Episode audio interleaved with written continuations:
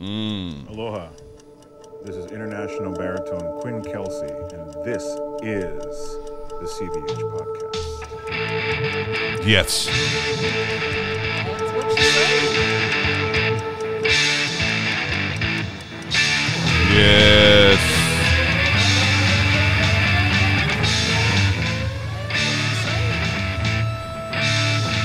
Good morning. Good morning. What is it? Monday, May 23rd. Life's going by quick. I got a phone call. I got to get right into this. I got a phone call. Not a phone call. I got a text message. I lied already. I got a text message from a very good friend of mine. And um, my very good friend is a singer. that's all. That's all my friends are. I don't keep normal friends. I, singers are just way more fascinating. Um, an opportunity has come his way. I'm not going to give too many details on the person, place, or thing, but uh, an opportunity has has arisen, a very good one, and uh, uh, extreme. I mean, a good a good opportunity for any singer, but uh, specifically for him. Ideal, and a little scary, and um, uh, that's not um, that's not lost on him. He's having some reservations for sure. He's having some reservations. A little a little uh, imposter syndrome. Um, some self doubt. It's creeping in. It creeps in on him from time to time, and and um, he's sort of dealing with it now. And we, and we just sort of went back and forth a little bit. And I, I like to I like to try and inspire my friends. Not everybody needs it. Not everybody takes it well. He particularly does. Um, and um, uh, I enjoy it. I enjoy watching people overcome uh, fear because hundred percent this opportunity is very, very possible for him, and and one that he would handle with uh, great, great success. Um, but I wanted to talk to this point of um, not waiting uh, and and seizing opportunity when it arises. Now, if you're not ready for opportunity, if you're not prepared, it's pointless. It's not even opportunity. It's just a mistake. But if you have put your time in, if you have earned it, an opportunity arises, you have to jump all over it as fast as you can. Uh, this is how uh, the next level jump happens, and and um, and he's at that. You hear this bullshit outside? Oh my god, with these guys. Uh, he's at this precipice where the next level needs to happen, or just settle into what you are. And if you're happy with what you are, then fine. I I make no uh, you know, a man's success is as a personal a thing as it, as it possibly can be. You know, no, one man's success is not another man's success. It's all it's all measured individually. And so if if the level that he exists at is one that's making him happy, I'll say no more. But I know that the level that he exists at doesn't make him happy. And so herein lies opportunity. And what creeps in with opportunity every time is some self doubt. Um, can I do this? Oh, this is too big for me. Oh, it's too quick for me to try and learn this, or I'm not. Uh, all that shit that creeps into your head at night when the self doubt shows up. That vicious bitch. and um, and he's kind of right in the middle of it right now. And um, you know, this one's for him because uh, we don't get a lot of opportunities in life to be great. We don't get a lot of opportunities to say, "Yes, me, I'll do it." Uh, there's a problem. Somebody has thought perhaps I'm the solution, and I either need to get on board with that or get out of the way. Uh, I'm I for one like to get on board with it, um, even if it's not exactly the right decision. You can make it the right decision. Uh, you've heard me say this before. Way more is lost by indecision than wrong decision. You can fix things, but it's very hard to have any kind of outcome if you never start. And um, uh, you know that's that's the case here. Um, when things have come my way and I start to have that moment of, hmm, can I do this? Uh, I go through the list of things. Uh, I have like a list. Number one is this: Who else is going to do it? Who else? Literally name them. Name them. Put their names down on a piece of paper and say, okay, well, all right, they could do it. They could do it. They could do it. Then ask yourself the second question Would I jump out the window if one of those names were doing it instead of me, knowing full well that this thing's in my lap right now? Am I about to hand this to one of them? Uh, that's a hard question. That's that's one you need to really think about because what you don't do now may haunt you later on. And then the third thing, what's the worst that could happen? Uh, there's a company, they have a problem, and they have thought you might be the solution, and so that's getting floated. Uh, either agree or disagree. Get on board or get out of the way. Uh, and and not seizing the opportunity, in my in my mind, is a mistake, especially when you have the tools that this one has. Um, uh, this this person is not lacking in talent, experience, looks. I mean, you know, world by the balls. Just just needs that opportunity, and uh, here it is laying before him. And it may work out, it may not work out. You know, there's there's there's lots of um, different factors in place, but uh, the things that you can control, you must control. Uh, though that list is very short, uh, the list of things that you can truly control in this business is short, and you must control them. And um, you know, so you do your part up until a point. If if if the final decision falls into somebody else's hands, well, at least you had your hat in the ring. At least you had your hand up and said, "Yeah, I could do this."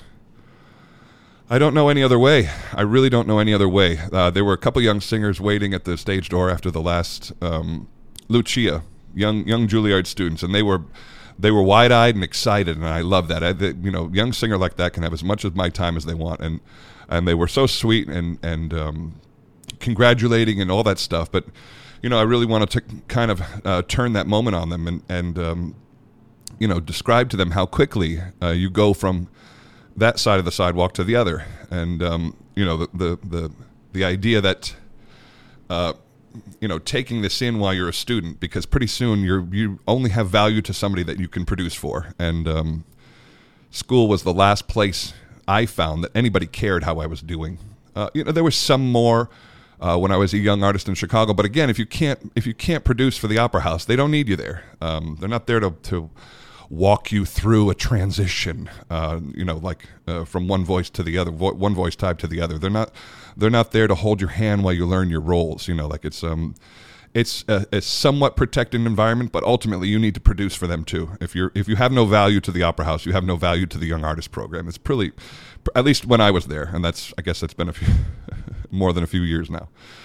Um, and I wanted to impart a little bit of, of that onto them, and, and they seemed ready to hear it. Um, uh, you know, this is that protected school environment is it's it's great and it's terrible at the same time because it puts this idea into the head of a singer that says you can't do anything without these 10 people telling you how to do it. Uh, we are we are surrounded by people telling us what we're doing wrong, and the idea is to filter as much of that as possible uh, and really break it down to the to the three best things anybody could say. And um, the, it, we're surrounded by people, unfortunately, justifying paychecks. Uh, in my humble opinion, we have a lot of cooks in this opera kitchen. A lot of cooks. Uh, and so, you know, just I, I, I hope I got through. I wasn't with them very long, but but uh, I wanted these young singers to just hear that, you know, like, um, you can do this. You don't need ten people holding your hand each step of the way. The, the university environment kind of breeds this idea that you could never sing a note without the, these five people hearing you sing it. You know, like uh, it's so it's such a ridiculous uh, mindset that where, where somebody has crept into your brain to let you think that you couldn't possibly sing without them. And it, it's something my teacher never did. He never, never at any point did he say, hey, you need to come sing that for me before you do it. He was never psychologically in my head making me think I couldn't do it at all. He, he gave me the tools. He said, here's the foundation, you build the house. Uh, here's the tools. I'm here whenever you need me. You want to sing something for me? I'm there. You want to ask me what I think? I'm going to give you my opinion. But he never, it was never like unsolicited. Uh, you need to be doing this, this, this, and this. Never. It never happened. And if you find yourself surrounded by people giving you the list of all the things you should and shouldn't do, uh, you got to filter that. You really need to filter that because some people have your your best intentions and heart, and some don't. Often don't. Uh, and people that you pay uh, will probably tell you the truth. And and um, uh, people that feel like they you feel like they need you to pay them oftentimes won't. Um, uh, you know, it's a, it's a funny balance. If it's hard to get somebody's time and attention, I would I would take their opinion seriously. If it's very easy to get their time and attention because you're paying them, uh, take it with a grain of salt. Uh, this is a self-perpetuating business, and the coaches need more people to coach, and the teachers need more people to teach. It's just it, it it's just the way of it. We're all trying to earn a living here. Don't we don't we can't blame. We can't make fault. We just have to see what the situation actually is. And my teacher, who's uh, retired now, you couldn't you couldn't see him if you wanted to. Uh, he, he just he, he's he's um, you know.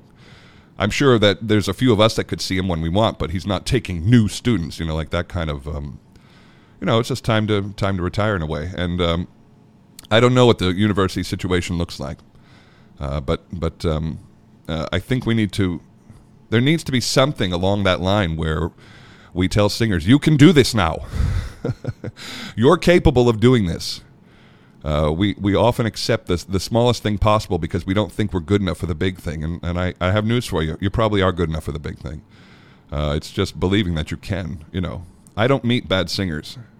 There's no bad singers around me. I haven't heard a bad singer in years. They just don't exist. Uh, if you're great, you're great. You can handle it. There's resources. You can do the work you need to do. I have a trusted coach. I have two trusted coaches. I have a trusted advisor. I have uh, a trusted advisor in my agent who has been by my side the whole way and who gives an opinion but never makes a decision for me. And um, and one teacher, you know, it's just like you, you you have your little team of people that you trust, but when you start letting in all that other noise, the self doubt creeps in, and that's where I think my my friend is right now. Um, he had too many people telling me, "Well, you're not quite ready for that. Oh, you're not quite ready for that. Oh, you're not quite ready for that. Why don't you sing this? Uh, don't sing that. Sing this." You know, but pretty soon you're an old man and you didn't do anything good.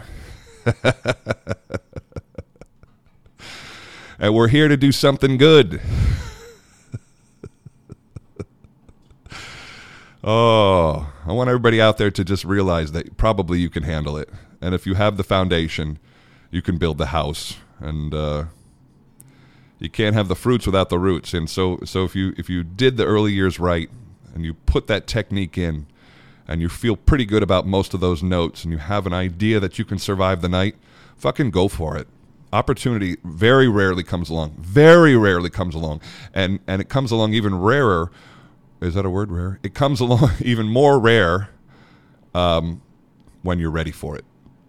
And so, uh, when you're ready for it, an opportunity comes, you have to strike. This is the moment. Don't make it some big deal. Make it no big deal. This is nothing. I got this. I, I have bigger things in my head. I always, always look down the line. What's next? What's the horizon? what's happening right now is already over. Already nobody cares. I jumped on this, jumped into this Lucia. It's already over.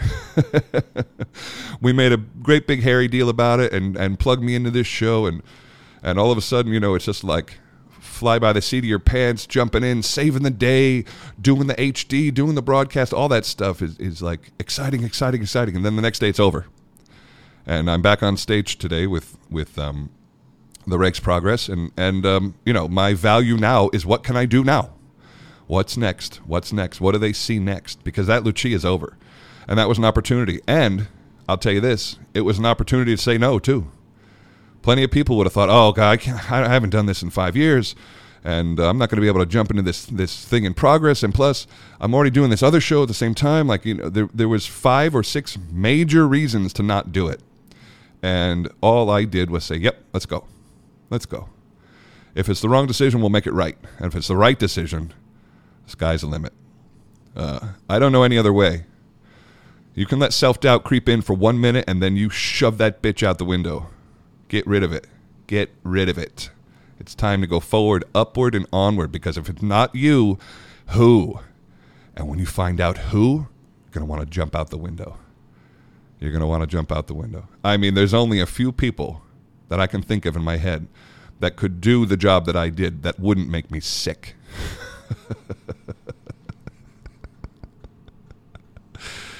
if not you, then who?